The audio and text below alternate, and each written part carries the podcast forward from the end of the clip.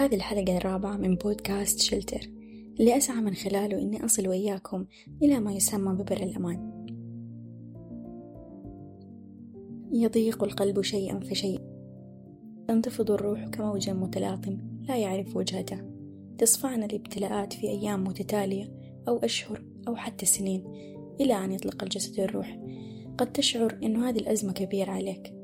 إنه ما في أحد يفهم عظم أثرها وسوءها. تحس إنك تواجهها لوحدك. كل أفكار الناس عنها عكس أفكارك. وفي وقت الأزمة راح تحس إنك عالق في عالم لحالك وتسأل ماذا بعد ذلك؟ من الطبيعي إنه يكون عندك ردود فعل قوية بعد حدث مؤلم أو ظرف طارئ لكن من المهم إنك تعرف إنه هذا مجرد وقت وينقضي. أكثر شيء يتجاهله الناس خلال مرورهم بفترة صعبة هو إنه الأزمة ما تأثر علينا نفسيا فقط هي تأثر علينا جسديا وسلوكيا كمان. راح تحس إنك تعبان عندك أرق صداع خفقان مستمر. ممكن سلوكياتك تتغير تبدأ تبتعد عن روتينك تفقد الشهية. تنغمس في كثير من المهام عشان تشغل نفسك وما تفكر في الموضوع. ومع ذلك راح تلقى نفسك خلال انشغالك قاعد تكرر الموضوع وتسترجع الحدث وتقول ليش؟ وإيش اللي حصل؟ وتحس بالتشويش والارتباك.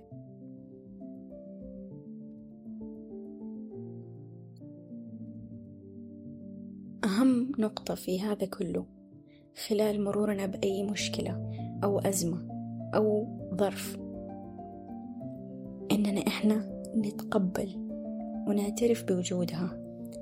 لأنه عدم اعترافنا بوجودها راح يطول من مدة جلوسنا في هذه الحالة.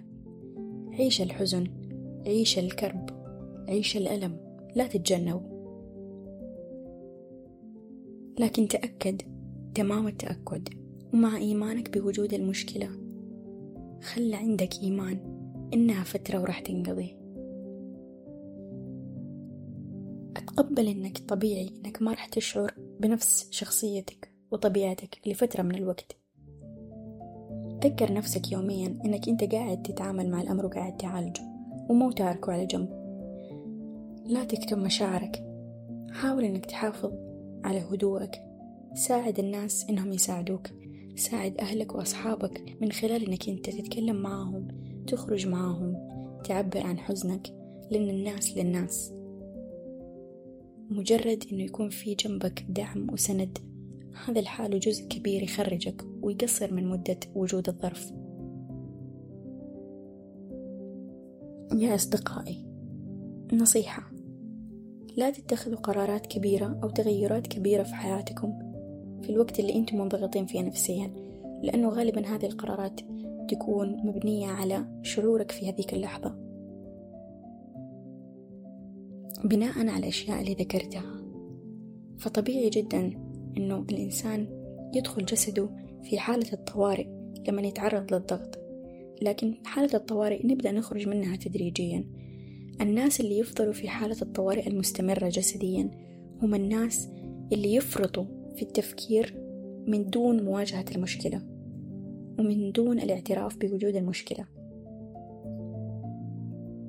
على الرغم من اختلافاتنا جميعا في التعامل مع المشاكل إلا أن مشاعر الحزن والشعور بمرارة عدم القدرة على التغلب عليها هو أمر شائع وكلنا بنمر فيه. ولا يكلف الله نفسا إلا وسعها. كونوا على يقين إنه المشكلة اللي جاتنا إحنا على تمام المقدرة إننا نواجهها ونتخطاها. لأن الله سبحانه وتعالى أبدا ما يكلف إنسان إلا وهو عارف إنه هذا الإنسان قادر على تحمل هذا الشيء مئة بالمئة. الحزن مو دائم والظروف السيئة ما هي دائمة. فكما الفرح غير دائم فالحزن غير دائم. وإيوه أنا أقول لكم الفرح غير دائم صحيح لأن الحزن كمان مو دائم هي أيام. يوم حلو ويوم مو حلو. يوم تحس إنك أنت فيه خفيف ويوم تحس ثقل الأرض كله على قلبك. لكن لما يكون الظلام محيط فينا فلازم يكون عندنا إيمان إنه آخر الطريق في نور. لأنه بدون هذا الإيمان بدون هذا اليقين راح نفضل في دوامة لا نهاية لها.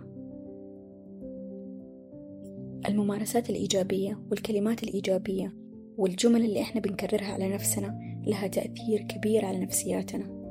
فلا نجلس نتذكر الألم ونتذكر الظرف ونجلس نقول أنا ما عمري حخرج منه إيش المشكلة هذه اللي أنا فيها؟ يا ربي ليش كذا؟ آه أنا إيش سويت؟ ليش؟ هذا كله في أول أسبوع أسبوعين مقبول. لكن لازم نهذب نفسنا ونبدأ تدريجيا نعلم نفسنا ونكرر على نفسنا. هذا الأمر زائل. في يوم من الأيام حأصحى وحكون سعيد وراح ينتهي وأتغلب على هذا الشعور.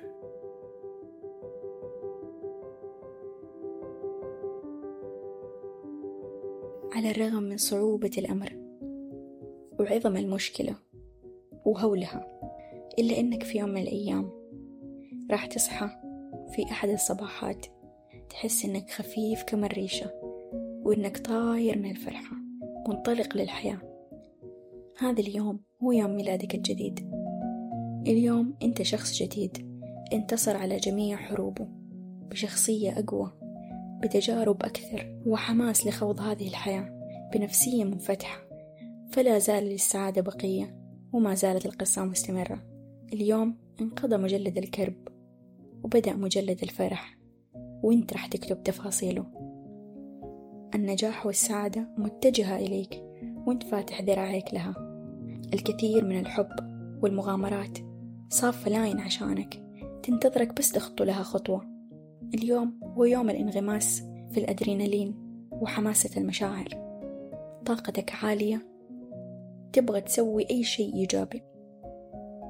اليوم من كثر ما أنت حاسس إنك خفيف وسعيد وحاب الحياة ما ودك اليوم ينتهي. اليوم كل أحزان الدنيا صارت صغيرة بعينك. تشوفها وتقول كيف أنا أصلا كنت أفرط التفكير فيها؟ كيف أنا كنت معظمها وشايفها ما عمرها راح تنجلي؟ اليوم أنا ولدت من جديد. بنسخة أحلى من نفسي نسخة أقوى ونسخة أعظم نسخة أنا فخور فيها جدا. هذه الحلقة إهداء لكل إنسان قاعد يمر بظرف صعب وحاس إنه ما عمره راح يقدر يتغلب عليه. راح يجي يوم ميلادك الجديد وراح تتذكر استماعك لهذه الحلقة. صدقني ومن كل قلبي أقولها أنا فخورة فيك لأنك أنت تغلبت على هذه الظروف. وكنت أقوى منها وأثبت قدرتك على التحمل والصبر اللي راح تؤجر عليه. وكنت قد الامتحان اللي الله سبحانه وتعالى حطك فيه.